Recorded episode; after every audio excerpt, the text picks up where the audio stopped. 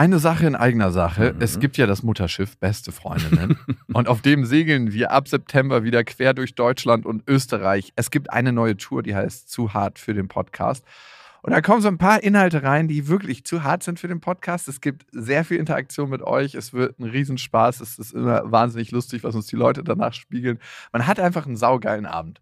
Also wir zumindest. Wir zumindest und hoffentlich auch alle anderen. Wir hatten auch letztes Mal die Erfahrung gemacht, dass beste Vaterfreundenhörer bei der Tour waren und auch sehr viel Spaß hatten. Ja, unbedingt. Und irritiert waren, was wir hier überhaupt machen. Bei ja, beste ganz Freunde. Genau. Es gibt ja Leute, die hören beste Vaterfreunde, aber die kennen beste Freundinnen nicht. Mhm. Und es wird eine gesunde Mischung. Also sowohl beste Freundinnen als auch beste Vaterfreundenhörer werden abgeholt. Und ihr könnt euch jetzt die Karten sichern. Die Infos findet ihr in den Shownotes und die Karten gibt es auf bestefreundinnen.de. Und es gibt nicht so viele. Also falls ihr überlegt, macht's lieber jetzt. 1, 2, 3. Ich habe lieb. Nein, hat nicht Papa lieb. Weil ich das nicht so mag.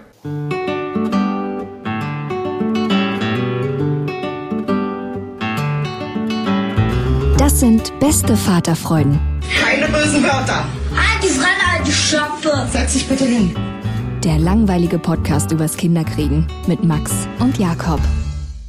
Hallo und herzlich willkommen zu Beste Vaterfreuden. Hello. Kinder und Kater heißt die Folge. Aus Gründen. Ich finde das eigentlich die schlimmste Kombination. Kater zu haben und dann irgendwie Aufpassdienst. Also es ist wirklich einfach nur furchtbar. Hattest du?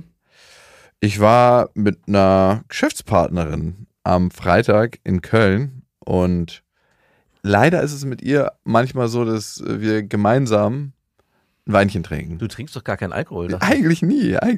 Aber mit ihr ist es so, die so, ach was, wie soll das schlechte Leben nutzen? Und dann irgendwann schenkt sie mir mit ihrem Mann zusammen ein Glas Wein ein. Das schmeckt tatsächlich auch gut. Die hatten einen supergeilen Weingeschmack. Wir waren was essen. Ach, die hatten Weingeschmack? Also er hat einen super guten Weingeschmack, also der meinen auch trifft. Ach so, okay. Weil ich würde ja auch gern Wein trinken, aber ich scheitere daran, dass ich gar keine Ahnung habe, was guter Wein ist, wie guter Wein schmeckt. Nein, es gibt ja auch nicht den guten Wein, sondern du musst ja auch was finden, was dir schmeckt. Und manche mögen halt Rotwein, manche mögen Weißwein. Wenn ich Wein trinke, dann trinke ich trockenen Weißwein, aber gerne mit so einer Passionsfruchtnote. Und genau diesen gab es. Wir waren erst was essen und da war schon die erste Flasche leer. Und dann ging es halt weiter. Dann waren wir noch in einer Bar und bei einem Auftritt und irgendwann später in der Hotelbar. Das war so, dass ich mir dachte, das ist viel zu viel. Und leider gibt es ja manchmal, wenn man Alkohol trinkt, so den Moment, wo du nicht mehr checkst, dass du eigentlich schon gut drüber bist. Mhm.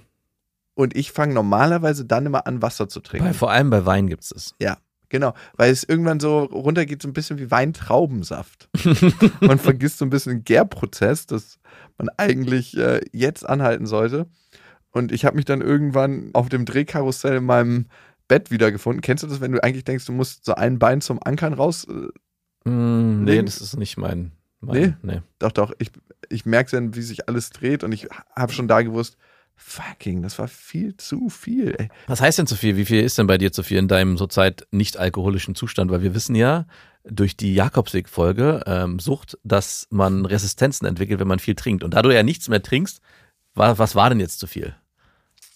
Ich würde schon sagen, bei mir waren es 1,5 Flaschen. Ach doch, so viel? Mhm. Trinkst du wieder mehr Alkohol in letzter Zeit? Nein, aber also 1 Liter Wein war es wahrscheinlich. Ja gut, es geht aber. Das kann man schon auch als Nicht-Alkoholiker oder Nicht-Trinkender. Also für mich ist es viel zu viel. Ja. Viel zu viel. Boah, ich glaube, ich hätte einen 3-Tages-Kater nach einer Flasche Wein. Nee. Ich bin auf jeden Fall nächsten Morgen, musste ich richtig früh raus in Zug, weil ich dann Lilla hatte in Berlin. Was heißt früh? 4.17 Uhr ging der Zug. Ich also morgens los in den Zug, habe mir extra noch irgendwie was zu essen geholt, so richtig schön gesunde Sachen, die natürlich nicht so leicht verdaulich sind, so ein Quinoa-Salat und so ein paar Fruchtsäfte. Fehler, by the way. Du musst richtig schön fettig und eklig essen. Nein. Doch. Auf jeden Fall esse ich das dann so morgens im Zug und habe mich dann versucht, wie so eine kleine Raupe einzurollen und so ein bisschen Schlaf zu finden. Und merke einfach, wie jede Bewegung von diesem Zug so alles in mir hochkommen lässt. So. Und dann musst du natürlich die Maske tragen im Zug, was es noch verschlimmert, weil du denkst dann in dem Moment, wenn du einen Kater hast, ich zumindest, dass du keine Luft kriegst. Ja. Es war wirklich das Gefühl. Und dann bin ich halt da lang getuckert und habe gedacht, fuck, du musst jetzt 5 Stunden hier so verharren. Habe versucht, ein bisschen zu arbeiten. Aber du kannst doch super schlafen im Zug. Du bist ja jemand, also wenn wir auf Tour sind, da erlebe ich dich immer auf den Nachbarsitz und sehe, wie du da stundenlang wegratzt. Also nicht stundenlang, aber wenn du ratzt, dann richtig. Ja, entweder schlafe ich oder ich arbeite. Genau. Es gibt nur 2 Aggregatzustände bei mir. Aber du schläfst. Und wenn ich im Zug, hey, jedes Mal, ich brauche bestimmt 2 Stunden, bis ich dann eine Position gefunden habe. Ja, das... Und dann geht normalerweise, aber nicht, wenn du irgendwie gefühlt dich mit dem ICE durchs Weltall drehst. Ach so, okay. Das war mein Zustand, so dass ich dachte so, oh Gott, ich muss gleich das Räudigste der Welt machen, die Zugtoilette aufsuchen und... Wirklich, so schlimm? Ja, es war so schlimm. Ja, das war aber nicht nur eine Flasche Wein. 1,5. Da hat er noch was anderes mit. Nee, gar keinen Schnaps. Glaubst du, die hat mir einen Knockout in den Drink gemacht? Oder? Nein, aber dass ihr vielleicht nochmal hier so einen kleinen Cocktailchen oder so... Nee, überhaupt nicht. Ich bin wirklich? Nee. Also ich hätte ihn wahrscheinlich getrunken, aber es kam nicht zur Sprache. Okay, zum Schluss gab es noch einen Aperol-Spritz. Siehst du, sag ich doch, da war noch was. Und wahrscheinlich nicht nur einer. Nee, den habe ich aber nur noch halb getrunken, weil ich da schon versucht habe, auf Wasser umzuschwenken, aber irgendwie nicht die Kurve gekriegt habe. Wenn du das so alles erzählst, mir wird so richtig schlecht, wenn ich daran denke, dass ich über diese Nächte oder Morgen, wo man so betrunken war und Alkohol und alles bereut. Oh, ja, und ich habe jetzt dieses Gefühl ganz schon wieder körperlichen Zustand, in dem man ist. Ich kann so richtig mitfühlen und ich will das nicht mehr. Das ist mit ein Grund, warum ich aufgehört habe, mit Alkohol zu trinken. Nicht, weil ich das nicht mag, Alkohol zu trinken. Ich fand es eigentlich immer cool, abends die Zeit mit Kumpels oder auch mit der Freundin was zu trinken und so einen lockeren, leichten Abend zu haben. Aber dieses danach war es irgendwann einfach nicht mehr wert. Okay, und jetzt nimm diesen Zustand, diesen Danach-Zustand und der Zug rollt ein in Berlin und ich weiß, jetzt warten 2 Tage Betreuung auf mich. 2 Tage? Ja. Du tust mir gar nicht leid. Wurdest du am Bahnhof abgeholt? Nein. No. Nicht so, du wirst am Bahnhof immer abgeholt. Ich werde am Bahnhof abgeholt. Nein, ich werde nicht am Bahnhof abgeholt. Ich bin der Lonesome Wolf, der einfach nach Hause schleichen muss und dann noch Ärger kriegt. Du bist 10 Minuten. Nee, überhaupt nicht. Die beiden halt mega frisch, meine Ex-Freundin und meine Tochter, kamen gerade so fröhlich vom Spielplatz wieder. Es war dann schon 10 Uhr, der Zug brauchte natürlich ein bisschen. Und ich kam dann da so an und die total voller Energie und meine Tochter, dieses Mal auch mir sofort um den Hals gefallen. Oh nein. Und auf dem Arm. Und oh nein. Was machen wir heute? Und ich so, oh nein. Auf der Couch liegen und schlafen. Und dann musst du wirklich alles zusammennehmen, als ob du eine Abitursprüfung hast, aber den Tag davor halt gesoffen hast wie ein Loch. Und all deine Energie bündeln in deinem Herzen und in deinem Geist und in deinem Körper. Dass alles zusammenkommt. Ey. Hast du es geschafft? Was wäre das Schlimmste, was dann kommen kann? I don't know. Puppenhausspiel. Also richtig, ach so, ja, oder intensives, zweisames Spiel. Genau. Also nicht einfach nur, hey, wir lesen mal eine Geschichte irgendwie und blättern da so durch. Oder du beschäftigst dich alleine und ich mache nur ab und zu so kleine Mini-Angebote. Nee. So richtig hardcore. Jetzt wird gespielt. Ich habe nämlich einen Fehler gemacht. Was möchtest du denn heute machen? Oh nein. Und es kommt eigentlich immer die gleiche Antwort, darum müsste ich eigentlich aufhören zu fragen. Ja, also das ist sowieso ein Tipp, den ich dir geben kann. Aufhören zu fragen, was die Kinder spielen wollen, führt dazu, dass du nicht mehr so viel spielen musst. Ich bin heute Morgen auf dem Weg hierher mit schlechtem Gewissen in der Bahn gesessen und habe mich nochmal überlegt, was ich gestern eigentlich mit meinem Sohn gemacht habe. Meine Tochter war eh den ganzen Tag unterwegs. Und wie viel ich mit ihm gespielt habe. Und ich bin auf 20 Minuten gekommen am Morgen. Gut, wir hatten am Nachmittag Freunde da, deswegen war da noch... Zählt nicht, alles gut. Genau, aber trotzdem hatte ich wirklich ein richtig schlechtes Gewissen, weil ich gemerkt habe, ich frage nicht mehr wirklich nach, was meine Kinder spielen wollen, es sei denn, ich steuere das, indem ich sage, wollen wir das und das spielen? Weil ich genau weiß, wenn ich frage, dann kommt Piratenschiff, Räuber, Ritter und es sind immer extrem anstrengend. Und langweilig. Coole Sprünge, aber extrem anstrengend, weil man so viel selber als Impulsgeber agieren muss. Und beim Puppenspiel... wird es auch ähnlich sein, dass du derjenige sein musst, der eigentlich die ganze Zeit das Spiel anleitet und irgendwie hier... Ja, nee, wenn ich richtig mies drauf bin und wenn es mir richtig schlecht geht, wie an dem Tag, spiele ich den Opa und die Oma und die sind halt immer super schläfrig und sind in ihren Sesseln drin und Kinder, macht ihr mal. Oh, wie ätzend.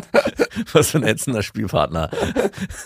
Naja gut, Opa macht manchmal auch Ausflüge dann in die Berge, dann ist er wieder fit. Ach, da kommt er immer eine Zeit lang nicht wieder. Nee, Opa macht die Ausflüge mit den Kindern. Ach so. Aber Opa ist leider auch die Synchronisationsstimme für die TV-Sendung, die die Kinder gucken. Das heißt, Lilla möchte dann immer im Spielhaus Fernseh gucken und ich muss mir dann die Geschichten ausdenken. Das heißt, sie wirft mir so 2, 3 Namen an. Ich frage dann so, okay, über welches Tier gucken die was? Und die so, ein Einhorn. Und wie heißt es? Piano Pischo. Und ich so, Piano Pischo galoppierte über einen. Nein, oh Gott, aber cool. Und dann geht das halt eine Viertelstunde. Aber für mich ist es entspannter, eine Viertelstunde mir irgendeine Geschichte auszudenken über Piano Pischo, wie es über die Weide galoppiert. Und dann kommt natürlich immer eine Zauberfee. Rat mal, wer das ist. Lilla selbst. Ach, natürlich. Und die rettet dann halt immer alles. Piano Pischo bleibt dann irgendwie im Sumpf stecken und verklebt sich die Hufe und kann mit ihrem kleinen Einhorn nichts mehr ausrichten und dann kommt die Zauberfee und zieht sie raus und dann... Ich verstehe schon. Und wie hat in dieser kleinen Story an dem Morgen auch Alkohol eine Rolle gespielt? Piano Pischo war besoffen auf jeden Fall. Die war im Alkoholsumpf, ist sie runtergegangen, stecken geblieben. Also verkatert Kinderbetreuung zu übernehmen, ich erinnere mich da auch noch an eine Geschichte oder öfters, als ich noch damals in meiner Ausbildung einen Nebenjob hatte in einem Fitnesscenter, wo ich in der Kinderbetreuung gearbeitet habe. Und dort war es so, dass ich natürlich noch... Hast du da nicht deine Frau kennengelernt? Ja, da hab ich sie zum ersten Mal gesehen. Und als du sie das allererste Mal gesehen hast, war es so sofort so... Okay, wir heiraten. Ciao. Nee, ich habe sie dann danach 2 Jahre nicht mehr gesehen. Aber in dem allerersten Augenblick, wo du sie gesehen hast, das kennst du doch, wenn du eine Frau siehst und denkst so, gefällt mir. Genau, ich bin da zu meinem Kollegen oder Kumpel gegangen und meinte so, die ist es. Mhm. Hab gesagt, die will ich auf jeden Fall kennenlernen. Ja, wirklich? Ja, und hab dann... und er so, hab ich schon. Ja, hab ich vorhin schon in der Toilette. Und ich habe sie dann den ganzen Tag an ihr rumgearbeitet und rumgeackert, also die Zeit, die ich hatte, nur um dann festzustellen, dass sie eigentlich schon, dass sie einen Freund hat. Dass mir dann aber erst... Verschwendet den. Ja, wirklich. Aber war doch nicht verschwendet. War dann am Ende doch nicht verschwendet. Richtig investiert. Vielleicht hatte sie sich daran auch noch erinnert, als sie mich dann angesprochen hat, 2 Jahre später. Sparkonto. Du hast was reingezahlt an Energie. Ich habe investiert. Hat sich später wieder ausgezahlt. Sie hatte dich in guter Erinnerung. Auf jeden Fall in dieser Kinderbetreuung war es auch so, da war ich in meiner Sturm- und Drangphase, was Feiern anging. Und ich musste zwar immer erst um 9 Uhr anfangen, habe mir das auch immer so da hingelegt am Tag vorher, wenn ich feiern war, ja, ich muss ja erst um 9 Uhr anfangen. Das heißt, spätestens, wenn ich um 1 zu Hause bin, dann kann ich noch, und habe mir das immer so schön gerechnet. Ja, um 1 zu Hause geht voll klar. Was aber nie aufgegangen ist. Es war sehr oft so, dass ich eigentlich erst um 6 zu Hause war, mir noch irgendwie 1 Stunde Schlaf versucht habe zu gönnen. Und dann zu diesem blöden Fitnesscenter musste und die Kinderbetreuung übernehmen musste. Und nun war es so, dass es manchmal so war, dass du Glück hattest und keine Kinder kamen und dann in dem Bällebad vor dich hin siechen konntest und den Kater ausschlafen konntest. Was aber der Super-GAU war, ist, wenn irgendwelche ambitionierten Mütter der Meinung waren, ja, mein Kind ist jetzt ein halbes Jahr alt und ich muss jetzt wieder zum Sport, weil ich muss meine Figur wieder in Schuss bringen. Ist ja in Ordnung, aber bitte nicht in meiner Arbeitszeit. So, dass sie mir dann diese halbjährigen Säuglinge gegeben haben. Und was ich da festgestellt habe, du kannst... Die sind richtig betäubt von einem Alkoholatem. Ja, genau. Es ist nämlich genau andersrum. So freundlich du auch bist und so versuchst, empathisch zu sein, wie du möchtest, die Kinder spüren das, dass du eigentlich nicht betreuungsfähig bist gerade. Und sobald du die kriegst, hast du ein schreiendes Kind auf dem Arm. Aber wie krass ist das bitte, dass sie einen Säugling einfach in die Kinderbetreuung... Ja, es gab da so 2, wo wir haben ja... Dafür habe ich übrigens auch gesorgt. Wir haben dann dafür gesorgt, dass es gab nämlich auch welche, die unter einem halben Jahr die Kinder abgegeben haben. Und ich habe gesagt, ey, unter einem halben Jahr möchte ich hier keine Kinder mehr haben. Wir haben sogar dann kann für nichts garantieren. Ich stolper hier immer wieder. Wir haben sogar hochgeschraubt auf 1 Jahr. Ein Jahr finde ich auch irgendwie schon krass. Ist auch schon völlig verrückt, oder? Und diese Kinder lagen dann, wir hatten sogar eins, was immer in diesen Maxi... Zwischen den Gewichten lag, einfach bei den, weißt du, wo du die Hanteln ablegst, da kannst du auch das Köpfchen so reinlegen und hinten die Füße. Genau. Kann man sich das auch so rausgreifen. Was wiegt so ein Baby? 6 Kilo? Ich weiß es nicht. So zum Curlen, easy. Und eins war sogar, wurde immer mit einem halben Jahr im Maxi-Cosi gebracht. Und wir hatten eine Physiotherapeutin, die da auch in dem Kontext gearbeitet hat und hat dieses Kind rausgenommen und hat es mal hingelegt und meinte, dieses Kind ist völlig unterentwickelt, es kann noch gar nichts, es müsste eigentlich noch viel mehr können. Also das war anscheinend die ganze Zeit immer nur in diesem Maxi-Cosi eingeklemmt, überall drin und hat nie irgendwie mal den Körper bewegen können. Es konnte nicht mal, ich glaube, es konnte nicht mal richtig vernünftig auf dem Rücken liegen. Liegt wahrscheinlich immer noch in diesem Maxi-Cosi. Wahrscheinlich immer noch in dem Maxi-Cosi. In einem sehr viel größeren. Und diese Situation hat auch dafür gesorgt, dass wir gesagt haben, ja, bestimmte Kinder unter einem gewissen Alter lassen wir nicht mehr zu. Und mir kam es natürlich sehr recht, weil ich keinen Bock hatte mehr, betrunken auf diese kleinen Kinder aufzupassen. Obwohl es ein gutes Training ist. Für diejenigen, die dann einmal selber Kinder haben und nicht aufs Trinken verzichten wollen, ja, auf jeden Fall. Aber mir ist dabei aufgefallen, deswegen erzähle ich die ganze Geschichte, dass es eigentlich egal ist, wie viel Mühe man sich gibt, und das wäre dann auch meine Frage an dich, dass dadurch, dass man sich ja betäubt hat in der Nacht davor und am nächsten Morgen auch immer noch diese Restbetäubung in sich hat, egal wie viel Mühe man sich gibt im Spiel oder in der Interaktion mit den Kindern, bleibt man restunempathisch. Das heißt, du kannst dich gar nicht wirklich... Das macht Alkohol, das ist das Krasse daran, dass Alkohol auf einer bestimmten Ebene die Emotionen ungefiltert rauslässt, aber du keine Emotionen mehr so richtig empfangen kannst. Also auf einer bestimmten Ebene findet keine Begegnung statt zwischen zwei besoffenen Menschen oder zwischen einer besoffenen Partei und die andere ist nicht betrunken. Und das ist das Krasse. Man denkt ja immer so, hey, wir haben das erste Mal wirklich wieder richtig gespürt, wie viel wert unsere Freundschaft eigentlich ist. Alkohol verbindet. Genau. Krasser Bullshit. Alkohol trennt eigentlich. Und ich glaube, wenn Kinder oder Babys das spüren, dass du betrunken bist, die sind ja noch viel, viel reiner und viel, viel empfänglicher für alles, dann machen die einfach zu und sagen, nee, das ist keine Person, die gerade auf mich aufpassen kann. Mein Überleben ist hier gefährdet, ich fange mal besser an zu schreien. Du nicht, mein Freund. Und genau das ist mir des Öfteren passiert. Zum Glück wurde ich nie von meinen Chefs oder so da angegangen, sondern es wurde immer auf die Kinder geschoben, dass die anscheinend nicht in der Lage sind, in der Kinderbetreuung abzugeben. Wenn mein Kind, während ich die ganze Zeit trainiere, schreien würde, dann würde ich auf jeden Fall zurück. Du glaubst nicht, es gab wirklich viele Mütter, die dann, oder auch, nee, eigentlich waren es nur Mütter, Väter haben... Ja gut, aber die Väter hätten dann auch mal die Betreuung übernehmen können. Theoretisch ja, wer weiß, ob sie alleinerziehend waren, was auch immer, ist auch egal. Aber es gab viele Mütter, die kamen. Es waren die Mütter, machen wir uns nichts vor. In der Situation, die ich erlebt habe. Es waren die Mütter. Ich spreche nur von meinen... Nein, ich spreche von... Väter würden sowas nie natürlich machen. Väter, die Väter waren ja gar nicht präsent, indem sie nicht mal ansatzweise da waren. Aber sie würden es nicht machen. Wahrscheinlich ist es sogar so gelaufen, dass zu Hause, wenn du zum Sport willst, kümmere dich selber, da gibt es eine Kinderbetreuung. Ich habe meinen Vormittag anderweitig verplant. Oder noch viel hässlicher... Ich zahle dir schon was.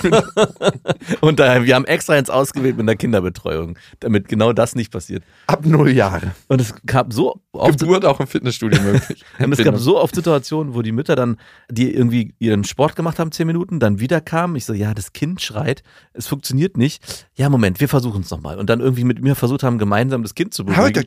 Und dann war es wieder für 5 Minuten ruhig. Die Mutter ist wieder abgehauen, hat Sport weitergemacht und dann fing es wieder an zu schreien und dieses Spiel haben wir 5, 6, 7 Mal getrieben. Wie anstrengend für alle Beteiligten. Und das alles verkatert. Okay, Entschuldigung, dass ich von meiner Geschichte erzählt habe. Wenn ich jetzt deine Geschichte höre, ist ja nochmal was ganz anderes. Ich muss mich ja nur um 3,5-jähriges Kind kümmern. Du hast dich um fremde Säuglinge gekümmert. Der König der Kater bist du. Und ich war definitiv nicht in der Lage dazu. Wie ist es denn bei dir gewesen? Hat Lilla denn deiner Meinung nach auch gespürt, dass du nicht richtig präsent bist oder konntest du das deckeln? Ich konnte es, glaube ich, einigermaßen deckeln. Sie hat dann... weil ich irgendwann nach 45 Minuten so ein bisschen weggenickt bin mit dem Opa zusammen. Papa, aufwachen! So, fuck, scheiße, wo bin ich? Ja, hier. Sie hat mich einfach richtig hart rangenommen an dem Tag. Also es gab wirklich keine Unterbrechung. Wir haben fucking mit diesem Puppenhaus gespielt, danach direkt mit Playmobil weiter. Ja. Wie viele Stunden geht denn so eine Spielsession bei dir? 2. Wow. Ja. Respekt, du solltest dir einen Fernseher anschaffen. Ja, okay. Wir haben auch geschummelt. Wir haben hier Peppa Wutz mal eine halbe Stunde geguckt. Eine halbe Stunde? Da bin ich richtig weggenickt. Das war so mein Erholungsfest. Das war so wie, ich bin die ganze Zeit unter Wasser und tauche und krieg schon keine Luft mehr. Und dann konnte ich kurz so an die Oberfläche so viel zu lange überfällig, der Schlaf. Und dann muss ich wieder abtauchen. Und jetzt ganz kurz, sag mal nicht, ich weiß, dass du ja keinen Fernseher hast und Medien und so, aber... Leugne bitte nicht, wie angenehm es ist, wenn man dieses Kind vor diesem Gerät abstellen kann. Ey, ich verstehe mittlerweile auch die Eltern, die ihr Kind im Restaurant vor ihren Handys sitzen lassen. Das erlebe ich so oft. Ich würde es niemals machen, aber jedes Mal, wenn ich meine Kinder vor den Fernseher setze, ich so, Amen. Das hat einen Grund, warum ich verstehe. Ist so gut. Und es gibt immer wieder mal Momente, wo ich so versuche, vor mir selber zu rechtfertigen, jetzt haben wir heute das und das gemacht und wir haben pädagogisch und gelernt haben wir auch und gelesen. Diese halbe Stunde Fernsehen. Es ist immer so, wie wenn du viele gesunde Sachen isst und dir denkst so, oh, jetzt kann ich nochmal was Ungesundes essen. Ja, ich fühle mich auch in diesem Fernsehmoment, in diesem Streaming-Moment verbunden mit allen Medieneltern, die ihr Kind 6 bis 8 Stunden am Tag abstellen vor dem Fernseher und überhaupt gar kein schlechtes Gewissen haben. Da muss ich eine kleine, gefällt mir eine Story an, die mir meine Freundin gezeigt hat. Und zwar folgt sie irgendeiner Instagramerin und die hat irgendwie so einen Aufruf gemacht an ihre ganzen Followers, auch so eine Mutter-Instagramerin von wegen, ja, wie ist denn das bei euch zu Hause so mit den Medien? Wir gucken ja auch ein paar Sachen und so. Und dann hat irgendeine anscheinend ihr geantwortet, ja, also meine Kinder, die sitzen 4 bis 8 Stunden am Tag vorm Fernseher, sind 3 bis 6 Jahre alt, also der eine 3, der andere 6.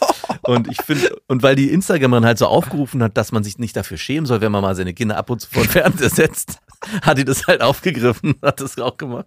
Und die Instagramerin hat dann ohne Scheiß darauf auch völlig diplomatisch geantwortet und meinte so, naja, ist ja schon ein bisschen viel, aber du musst dich dafür nicht schlecht fühlen. Das ist schon, und ich gucke mir das an und denke so, bitte was? 4 bis 8 Stunden? Ja, wirklich. Und ich konnte es nicht glauben. Und, das war doch Verarsche, oder? Ich weiß nicht. So. Aber nein, das lustig war, ist es bitte, das aufzugreifen. Eigentlich könnte das so ein Hobby sein, diese ganzen Mutter-Instagrammer, wenn die so eine Aufrufe machen, du musst dich nicht schlecht fühlen, alles ist in Ordnung, so richtig übertreiben. Genau, und du wusstest halt, dass die nur so geantwortet hat. Ich meine, klar, die wird mit ihrem Mann oder auch alleine da gesessen haben und sagen, was, Alter, das ist verrückt. Unfassbar. Und hat aber natürlich so diplomatisch geantwortet, damit ihre Hände haben sich so richtig gesträubt, so ihre Finger wollten gar nicht. Damit sie nicht als Follower verliert, sondern dieses weichgespülte... Auch diese eine Followerin ist wichtig. Und dieses weichgespülte, ja, alles ist okay, nichts ist schlimm, jeder macht es nach seiner Fasson und alles ist in Ordnung. Ich denke mir immer so, was... Ey, ein bisschen Haltung bitte. Ein bisschen Haltung. Ja, ein bisschen, ja. Aber in puncto Haltung kann ich auch nur sagen, eine Freundin war 2 oder 3 Wochen davor so richtig rotzhagevoll, ne? Und dann mit Kotzen sogar. Also, und die ist erwachsen. Und ich habe mich gefragt, wie kann man erwachsen sein und von Alkohol kotzen? Das ist so, es geht eigentlich nicht. Und war so richtig schon so ein bisschen überheblich. In deinem Alter, bitte, du bist doch keine 16. Und habe innerlich auch so ein bisschen gefeixt, aber ich war auch so, pff, wenn du das nicht handeln kannst. Und das hat mich mal wieder auf den Boden der Tatsachen zurückgebracht.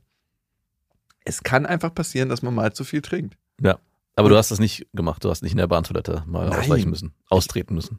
Nicht, zum Glück nicht, aber es wäre mir vielleicht besser ergangen dann, wenn ich es gemacht hätte. Ja.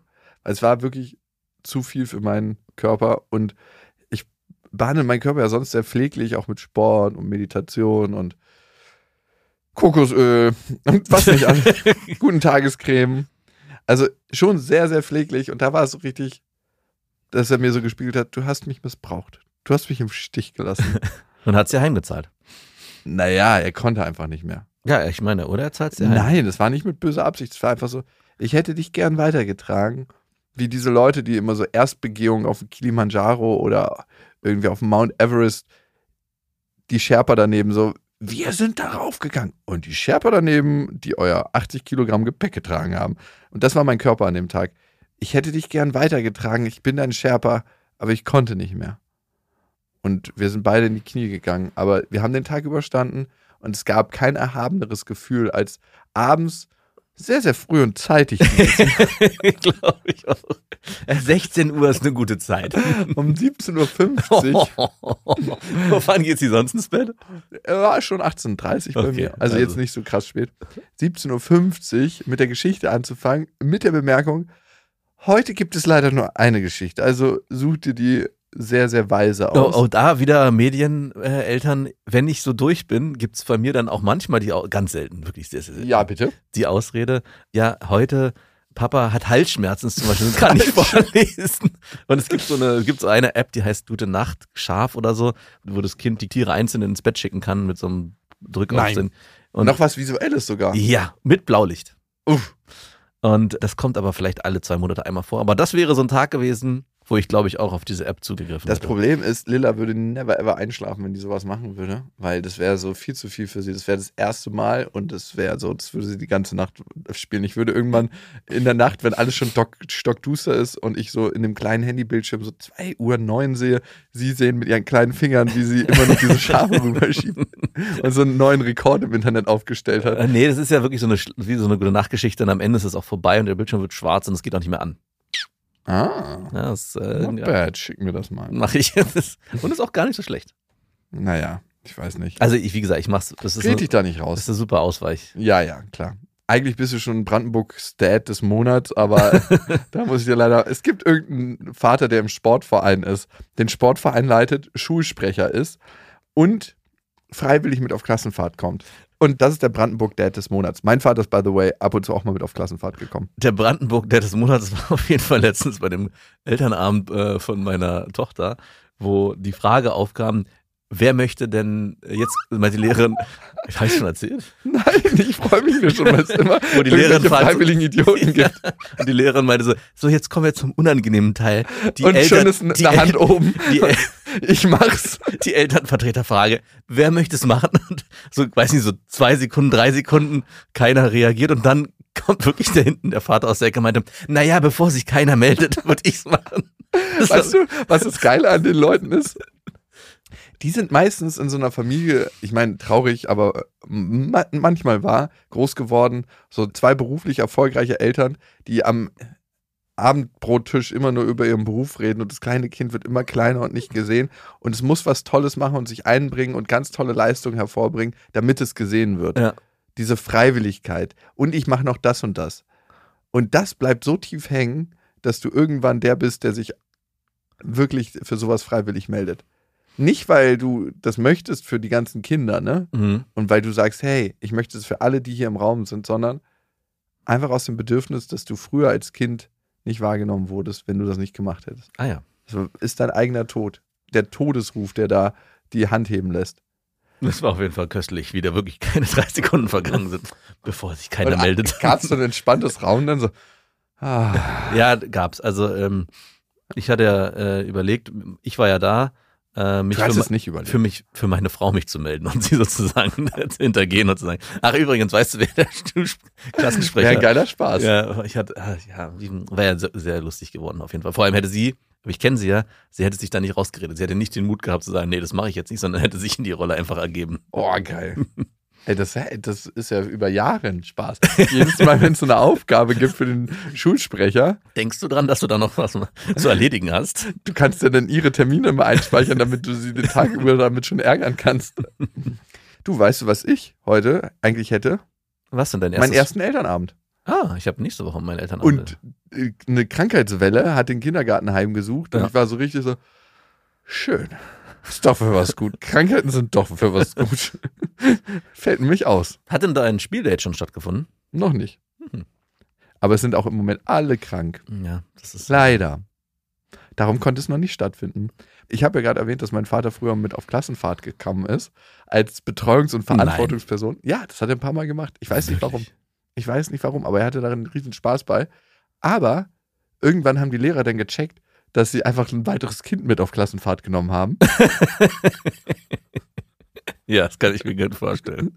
Der so zero verantwortungsvoll war, immer Sachen gekauft hat. Also er hat dann manchmal so für die Gruppe so Snacks gekauft, so Sachen, die wir nicht durften.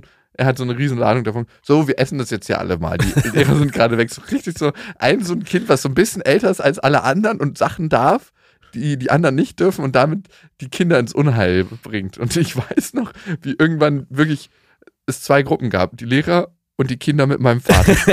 Und er sich vorne so Lord of Flies mäßig, da gab es auch einer, der älter war als alle anderen, sich vorne hingestellt hat.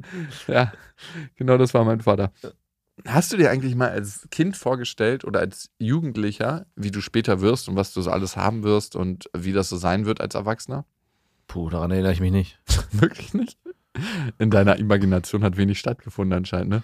Wüstes Brachland. Oder es wurde alles rausgespült. Oder wir hatten alles. Und ich wollte immer Kind bleiben.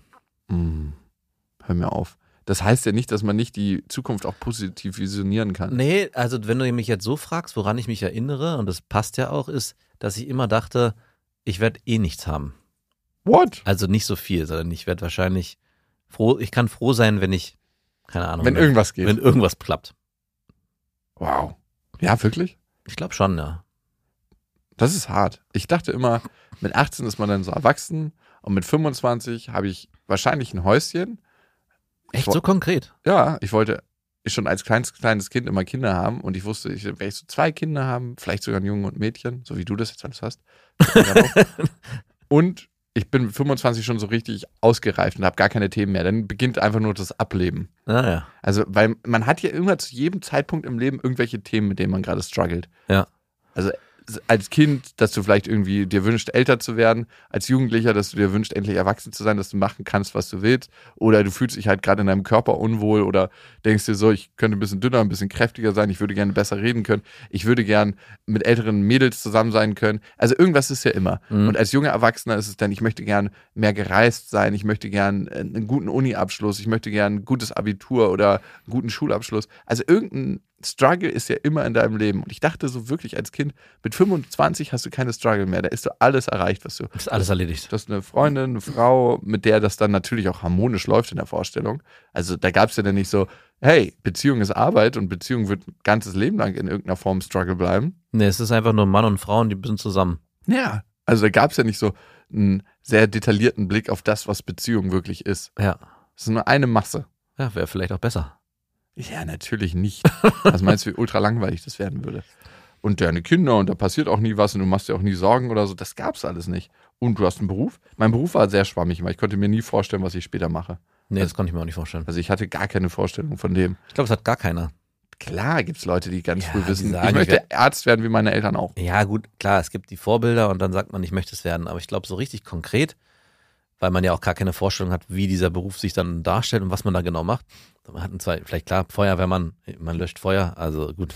Aber jetzt irgendwie im Büro zu sitzen, was ja viele Eltern, glaube ich, machen, ist für ein Kind sehr abstrakt zu greifen, bis und so. Also ich konnte bis ins jugendliche Alter, habe ich nicht... das checkt man doch immer noch nicht, was die meisten im Büro machen. Genau, meine ich ja. Also was machen die Leute da? Also Büroarbeit ist das Abstrakteste, was es gibt auf dem ganzen Planeten. Also was wird da gemacht? Da werden Zahlen, Anrufe...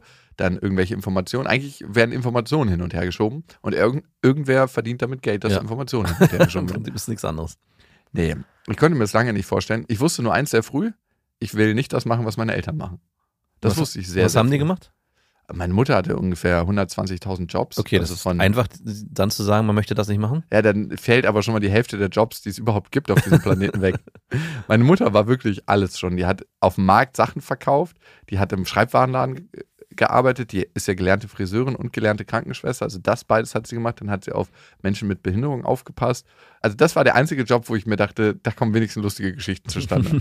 Die ultrahärtesten Geschichten und wie sie die dann immer imitiert hat und so. Es war immer eine Freude, wenn sie von der Nachtschicht nach Hause kam, weil ich wusste, sie bringt eine Geschichte mit und erzählt das so super lebendig. Dann, was hat sie noch gemacht? Dann hat sie in der Kräutergärtnerei gearbeitet. Mhm. Ach, daher Kräuterhexe. Deswegen ist sie die Kräuterhexe. Ich weiß nicht, was sie noch gemacht hat. Sie hat wirklich alles gemacht. Also in der Zeit, wo sie in der Kräutergärtnerei gearbeitet hat, hat sie ihren Führerschein, glaube ich, verloren gehabt und musste mal mit dem Moped zur Arbeit fahren. Im Winter. Aber darf man ein Moped fahren ohne Führerschein? Ich weiß nicht, aber das ist illegal gefahren. Da hat sie gesagt, das ist nicht ganz so schlimm wie das Auto. Das ist total bescheuert. Ja, lieber in einem warmen Auto, oder? Da hätte sie mal mit meinem Vater sprechen müssen, der 2 Jahre lang ohne Führerschein gefahren ist, wenn das mal reicht. Ich glaube sogar noch länger. Wahrscheinlich immer noch. Nee, er hat ihn zurück. Ja. Aber wenn er nicht zurück hätte, würde er ziemlich sicher ohne fahren. Ja gut, das wusste ich als Kind schon sehr, sehr genau, dass ich das nicht werden will. Und das, was mein Vater macht, das wusste ich spätestens als 14-Jähriger, dass ich das nicht machen will. So mit alten Häusern und die sanieren und dann Stein auf Stein. Ist zwar irgendwie eine sehr befriedigende Arbeit, wenn du was siehst, was fertig geworden ist. Mhm. Aber ich wurde natürlich von ihm ultra hart rangenommen. So, um vor den Arbeitern zu zeigen, jo, mein Junge, der kann das hier, der macht hier einen guten Job. Und dann wusste ich, irgendwas, was ganz anders ist. Irgendwas, was du dir jetzt noch nicht vorstellen kannst, aber was zum richtigen Zeitpunkt kommen wird. Wo man zarte Hände für braucht. Wo man zarte Pianohände braucht und wo man nur noch beim Sport. Nee, es ist schon krass, wenn du was Abstraktes machst, wo du nichts schaffst, in dem Sinne, ne? Ja. Wo du nichts kreierst. Da so ein befriedigendes Gefühl zu bekommen, wie wenn man irgendwie so einen ganzen Holzboden verlegt hat. Mhm. Und den ganzen Tag sind so Späne um dich herum gefallen und Arbeit ist ultra abstrakt eigentlich. Ja. Und was ich noch viel krasser finde, ist, alles automatisiert sich, alles wird immer selbstständiger, alles wird immer schneller, die ganzen Informationsketten. Und wir sparen immer mehr Zeit. Aber wir arbeiten trotzdem noch genauso viel. Ja, das wundert mich auch, wie das aufgehen kann. Ja, die Jäger und Sammler, rat mal, wie viel die gearbeitet haben. 12 Stunden? Nee, 4 bis 6. So wenig? Ja, denkt man nicht, ne? Hä? Man denkt, die haben viel, viel mehr gearbeitet, um irgendwie klarzukommen. Aber nee, die haben 4 bis 6 Stunden Nahrungszubereitung gemacht, Hauspflege, all das. Und dann waren sie fertig und dann konnten sie halt wahrscheinlich an ihren primären und sekundären Geschlechtsorganen rumspielen. Gemeinsam oder allein. gemeinsam oder allein. Nein, dann wurde sich anderen Themen gewidmet und die hatten auch schon Sport gemacht, logischerweise, weil sie ja schon gesammelt haben und gejagt. Also die mussten noch nicht mal mehr ins Fitnessstudio. Und dann denke ich mir so, wir sind so unglaublich hoch entwickelt und arbeiten heute mehr als damals und müssen dann danach noch zum Sport und uns mental wieder runterbringen, weil wir das, was wir tun, nicht aushalten, beziehungsweise es ist so anstrengend, dass es alles in unserem Kopf durcheinander wirbelt. Sind wir alle auf dem richtigen Weg hier gerade? Stimmt. Wird ja hier richtig philosophisch. Und wo geht die ganze Zeit hin, die wir einsparen? Wer hat diese ganze Zeit? Wer ist der Master der Zeit? Ja, die oberen 1%. Nein. Meinst du nicht? Also ich glaube nicht, dass wir dazu erzogen werden, in dem Schulsystem, in dem wir eigentlich sind, ganz, ganz frei und selbstständig zu denken. Das auf jeden Fall nicht. Also das habe ich gemerkt in meiner schulischen Laufbahn zumindest, dass ich schon immer fand, wenn ich irgendwie andere Gedanken hatte oder Dinge anders gesehen habe, dass das schwer war, das so einem Lehrer zu vermitteln, der kleine Gott vorne war. Mhm. Aber in der Uni hat sich das dann ein bisschen geändert. Also deswegen bin ich auch ganz froh, dass ich das erleben konnte. Aber ich glaube, das ist auch von Schule zu Schule anders und auch von Lehrer zu Lehrer, weil wir hatten auch Lehrer, die mega geil waren und die richtig geile freie Diskussionen zugelassen haben. Das wird zu wenig gefördert. So Visionierung, also was möchtest du machen, was möchtest du erreichen, wie möchtest du sein und das dann auch zu gucken, wie kann ich das umsetzen, für Kinder schon, finde ich. Also in die Selbstständigkeit holen und auch Diskussion. Nicht immer nur so, komm, wir arbeiten das jetzt mal ab, das ist das Lehrbuch, sondern zusammen diskutieren und einfach mündige kleine Bürger schaffen. Schon ab der ersten Klasse eigentlich. Ja, wie geil ist es bitte, wenn du dich selber zum Ausdruck bringen kannst und sagen kannst, was du möchtest. Also, nö, wir haben jetzt keinen Bock, Englisch zu lernen. Wir machen da jetzt eine Diskussionsrunde. Oh. Okay, we can do this in English. Und schon sind alle befriedigt. Und keiner diskutiert mehr. Lass uns doch noch mal ein paar Hörermails reingucken. Und uns hat geschrieben die Tina. Tina hat uns geschrieben an beste@bestefreundinnen.de. Bevor es die gibt, noch der Hinweis, ihr könnt uns ja abonnieren auf Deezer, auf Spotify, auf Amazon Music und bei Apple Podcasts. Und da könnt ihr auch eine Bewertung hinterlassen. Das haben auch schon über 1000 Leute getan. Und hier schreibt, das Blatt hat sich gewendet. Erstmal war ich ein Fan von Max. Irgendwann habe ich aufgehört, den Podcast zu hören, wegen Jakob. Durch Zufall habe ich wieder reingehört, habe selber mittlerweile ein Kind. Und jetzt kann ich Max kaum ertragen und habe nur noch Interesse an dem, was Jakob sagt. Trotzdem super Podcast. Aber warum? Gibt es da eine Begründung? Weil du einfach ein selbstverliebter Brandenburg-Dad des Monats bist. Steht es da? Nee. Schade. Aber Chrissy David, vielen Dank dafür. Ich bin total bei dir. Also ja, natürlich bist du da total bei dir. Mir würde es genauso gehen. Ja, mir auch.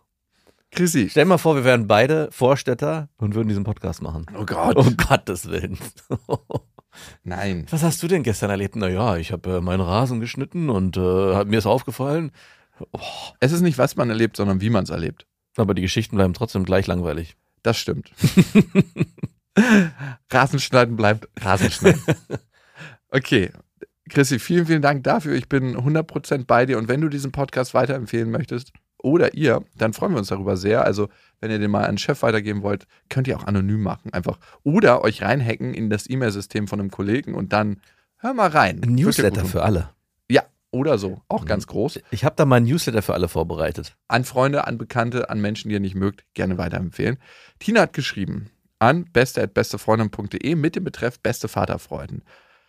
Ich höre euren Podcast schon sehr lange und jede Folge aus Beste Freunde und Beste Vaterfreunde habe ich gehört. Natürlich bin ich auch beim Jakobsweg dabei. Ich finde eure Podcasts super und hoffe, es kommen noch viele weitere Folgen. Tina, du hast uns schon mal. Wie können wir dir weiterhelfen? Nun zu mir. Ich bin 24, verheiratet und habe eine 3-jährige Tochter. Ich habe seit Anfang letzten Jahres einen starken Kinderwunsch, mit dem ich mich direkt an meinen Mann gewandt habe. Wir haben oft darüber geredet und im August beschlossen, im Januar 2021 zu starten. Ohne Druck. Ich habe mich unglaublich auf die Zeit gefreut und die Monate haben sich bis dahin ewig lang gezogen. Vor ein paar Tagen dann kam er zu mir und meinte, er möchte nun doch kein Kind. Ich war komplett geschockt und für mich ist eine kleine Welt zusammengebrochen. Er hat die Entscheidung allein getroffen und meinte, in einem Jahr können wir anfangen. Er nannte einige Punkte gegen ein Kind, die ich nicht verstanden habe, was das mit einem Kind zu tun haben soll.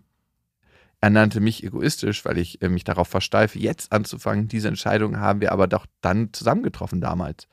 Ich nenne ihn egoistisch, unsere gemeinsam getroffene Entscheidung einfach über den Haufen zu werfen und alleine einen Zeitpunkt festzulegen. Klar, er kann es machen, er ist in der Machtposition und ich kann nichts dagegen tun. Ich habe die letzten Tage nur geweint, ich fühle mich übergangen und komplett machtlos. Wie ein kleines Kind, das die Entscheidung seines Vaters zu akzeptieren hat. Ich komme auf sein Verhalten einfach nicht klar und ein Teil in mir hasst ihn abgrundtief dafür.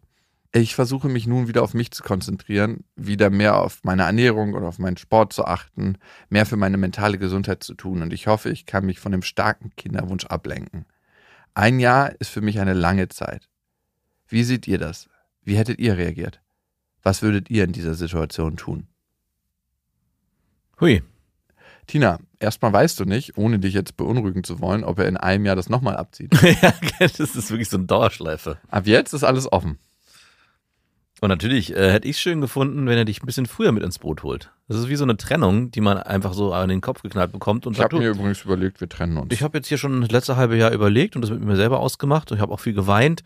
Und, auch aber viel, es ist überwunden. Aber ich bin jetzt soweit und ich trenne mich jetzt. Und übrigens habe ich schon einen neuen, aber das nur am Rande. Und man dann überhaupt nicht mehr irgendwie in den Loop mit reingenommen wird und dann auch wenig Verständnis hat für die Situation. Und dir ist was sehr Ähnliches passiert. Er hat sich, wie du schon selber beschrieben hast, eigenständig dafür entschieden, kein Kind zu bekommen, ohne das mit dir abzusprechen, obwohl ihr es vorher abgesprochen habt. Was kannst du jetzt tun? Nothing. Also es gibt, glaube ich, eine Möglichkeit. Es gibt immer wieder Sachen, die wir eigentlich nicht ändern können in unserem Leben. Sachen, die auf uns zukommen. Es kann eine Krankheit sein, es kann ein Todesfall sein, es kann eine Trennung sein. Und da gibt es nichts zu tun. Und das ist so ein starkes Gefühl der Machtlosigkeit, dass es in einem hochkommt und wie Tinte im Wasser alles einfärbt. Ja. Unseren Alltag einfärbt, morgens vielleicht der erste Gedanke ist, die Beziehung zu deinem Mann einfärbt, weil es ja für dich auch ein Vertrauensmissbrauch. Und da gibt es zwei Möglichkeiten. Entweder die Macht zurückgewinnen, die Kontrolle zurückgewinnen, indem du eine Konsequenz daraus ziehst. Das ist dann eine scheinbare Kontrolle, zu sagen, hey, wenn du so mit mir umgehen willst, brauche ich jetzt erstmal eine kleine Pause von dir. Oder ein Stück von deiner Vorhaut her. Ja, was auch immer. Also ich möchte so mit dir nicht zusammen sein. Und wenn du so mit mir umgehst, ist das für mich nicht auszuhalten. Das könnte ein Weg sein, wieder das Gefühl der Kontrolle zurückzugewinnen.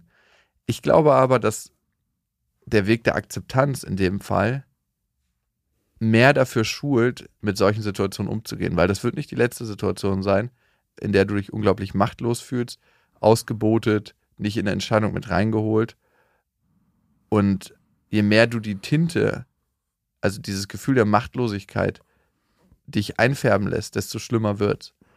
In ein Gefühl der Akzeptanz zu gehen, ist, glaube ich, das Bessere. Zu gucken, wie fühlt sich das jetzt an? Und einfach nur das Gefühl im Körper realisieren, wo es jetzt gerade ist und damit zu sein und damit das Gefühl auch abfließen zu lassen. Und was ich glaube auch ganz, ganz wichtig finde, ist, sich nochmal mit deinem Kinderwunsch auseinanderzusetzen. Ne? Mhm. Also warum ist es dir so wichtig, noch ein zweites Kind zu kriegen? Was verbindest du damit? Ich meine, du hast ein Kind und natürlich ist es schön, noch ein Kind zu kriegen, aber da nochmal reinzugehen in dieses Gefühl und was es dann letzten Endes mit dir macht, das wirst du nur auf der Reise herausfinden. Es ist nicht eine einfache Situation, in der du bist. Keine Frage. Und vielleicht dich nochmal fragen, wie ist die Situation ursprünglich eigentlich entstanden? Also wer war der Impulsgeber, sich auf einen gewissen Zeitraum zu einigen? Warum habt ihr euch entschieden, das so zu handhaben? Dass ihr sagt, nee, jetzt nicht, aber im Januar fangen wir damit an.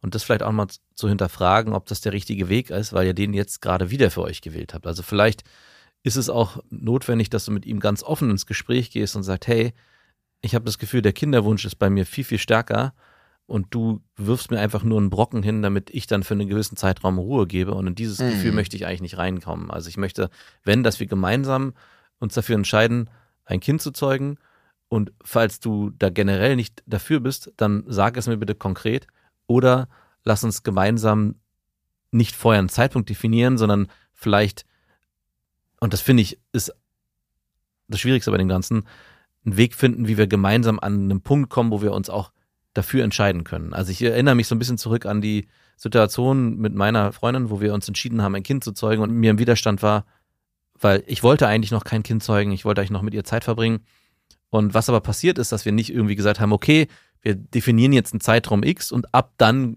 legen wir los, sondern wir waren die ganze Zeit in diesem Schwebezustand, dass wir gesagt, immer wieder darüber gesprochen haben, dass wir immer wieder das neu uns gegenseitig auch immer wieder abgeholt haben emotional. Wo bist du, wo bin ich? Um dann zu gucken, irgendwann, hey, ich bin jetzt bereit, oder in dem Gespräch herauszutarieren, was spricht eigentlich dagegen und was spricht dafür. Also wir sind da eigentlich sehr organisch und sehr gefühlvoll hingekommen, ohne dass wir uns so ein Datum gesetzt haben, was für ihn dann vielleicht für den ersten Moment und auch für dich wie so ein Befreiungsschlag ist, wenn man sagen kann, okay, jetzt können wir wieder atmen und bis dahin... Jetzt brauche ich mich erstmal nicht damit beschäftigen. Genau, und dann kommt auf einmal dieses Datum und man denkt, oh Gott, es ist schon wieder soweit. Aber mein Gefühl passt noch gar nicht dazu. Genau, und das wäre eigentlich das Schönste, wenn natürlich für beide das Gefühl passen würde.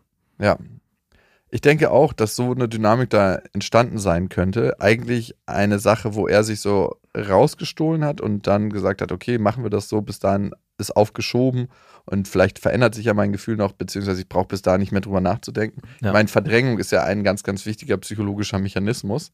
Den haben wir alle in uns, sonst würden wir auch die Welt nicht aushalten, wie sie ist. Ja. Und er scheint vielleicht diese Entscheidung verdrängt zu haben. Und für ihn ist es völlig in Ordnung. Ich meine, ihr seid ja auch noch recht jung. Du sagst, du bist 24 und hast eine 3-jährige Tochter mit 21 bekommen. Also ist das ja noch alles sehr am Anfang. Vielleicht gibt es eine Möglichkeit, das tatsächlich zusammen, gemeinsam zu entwickeln. Und ich sage es immer wieder gern, ich glaube, man lernt, und das ist das Wichtigste in einer Beziehung, ne? Für mich mit, seinen Partner lesen zu lernen und gegenseitig auch zu wissen, wie er das meint. Mhm. Weil jeder Mensch spricht eigentlich seine eigene Sprache. Das vergessen wir manchmal. Wir denken alle, wir sprechen Deutsch, wir sprechen Englisch, wir sprechen Französisch. Aber jeder Mensch individuell spricht nochmal seine eigene Sprache. Und diese Sprache lernt man in einer Beziehung zu sprechen und zu verstehen. Indem der andere einem die eigene Sprache beibringt. Aber das kann beschleunigt werden ganz oft in der Paartherapie, wo man so ein Thema zum Beispiel nochmal aufbreitet, dieser Sprachlernprozess, wenn zum Beispiel auch ein Partner nicht so bereit ist, ganz offen und ehrlich zu reden, dann kann eine dritte Person helfen. Aber meistens, wenn jemand nicht so bereit ist, offen und ehrlich zu reden, sträubt derjenige sich auch von der Paartherapie. Machen wir uns nichts vor. Da brauchen wir nicht idealistisch sein. Aber diese Sprache, ne, die ihr sprecht, ne, weißt du eigentlich, was er dir sagen will, was er sagt? Findet ihr eine gemeinsame Ebene? Das finde ich ist sehr, sehr wichtig, das nochmal herauszufinden. Und dann entsteht auch manchmal nicht so eine Enttäuschung am Ende, wo man sich denkt, so, oh Mann, ey, was ist da gerade eigentlich passiert? Ja. Tina, vielen Dank für dein Vertrauen. Und wenn ihr uns schreiben möchtet, an beste@bestefreundinnen.de mit dem Betreff Vaterfreund, tut das sehr gerne und wir besprechen eure Themen, die ihr habt. Also wir freuen uns immer über eure Nachrichten. Wir merken, irgendwo sind wir alle verbunden mit den Themen. Ne? Man denkt immer so, oh fuck, den übelsten Struggle habe ich, und wenn ich da rüber gucke, denen geht's so gut, die lachen so und die sind mit ihrer Decke auf dem Spielplatz und die ganze Familie ist zusammen. Aber das ist doch dein Bild. Das ist nicht mein Bild, das habe ich neulich erst gesehen. Den meine ich ja, das ist doch dein Bild, was du gerade, da drüben sitzt die perfekte Familie und ich muss hier alleine auf dem Spielplatz verkatert Zeit verbringen. Genau. Aber glaubt mir, auch die Familie hat ihren Struggle. Jeder hat seinen Struggle. Und jeder hat auch seine schönen Momente. Und in dem Moment, wo wir uns mit diesen ganzen Momenten verbinden, habe ich manchmal das Gefühl, dass ich selber mit mir mehr ins Reine komme. Und ihr wisst ja, es gibt kein richtig oder falsch. Es gibt nur Kinder und Kater. Macht's gut. Das waren Beste Vaterfreuden mit Max und Jakob. Jetzt auf iTunes, Spotify, Deezer und YouTube. Der 7-One-Audio-Podcast-Tipp. Hallo, ich bin Lynn. Und ich bin Leo. Ihr kennt uns vielleicht schon vom True-Crime-Podcast Mord auf Ex. Eigentlich sprechen wir da ja jede Woche über Verbrechen. Mhm. Aber da gibt es ja noch ein anderes Thema, das die Menschen und uns schon immer fasziniert hat. Die Liebe. Krasse Geschichten, die wirklich passiert sind. Bonnie und Clyde zum Beispiel. Cleopatra und Caesar. Oder Diana und Charles. Oder halt Camilla. Liebe gibt's bei True Love aber auch nicht nur im klassischen Sinne. Es geht auch um Familie, um die Liebe zum Beruf oder sich selbst oder Freundschaft. Am besten sind ja auch die Filme, wo dann am Ende steht, nach einer wahren Begebenheit. Mhm. Das sind so Geschichten, die kannst du dir eigentlich gar nicht ausdenken. Ja. Und das gibt's jetzt eben als Podcast. Und das Ganze heißt True Love. Ja, der Name sagt es eigentlich schon, aus True Crime wird True Love. Krasse Geschichten, Plot-Twists und verrückte Protagonisten. Es ist also in anderen Worten ein Podcast für alle, die True Crime hassen, aber auch für alle, die True Crime lieben. Macht euch bereit für ein neues Podcast-Genre, True Love. Oh, ich kann es gar nicht abwarten, euch die Geschichte zu erzählen von zum Beispiel dem Jungen, der nach seiner Mutter gesucht hat. Jahrelang, auch wenn ich wahrscheinlich dabei heulen werde. Oder die Geschichte von Sissy. Also der Film ist nichts dagegen. Ab dem 20. Oktober, überall wo es Podcasts gibt, True Love. Echte Geschichten, wahre Liebe. Voller Werbespruch, oder? Ja, aber es ist ja auch schön. Der Podcast macht ja glücklich. Ja, deswegen jetzt am besten direkt abonnieren.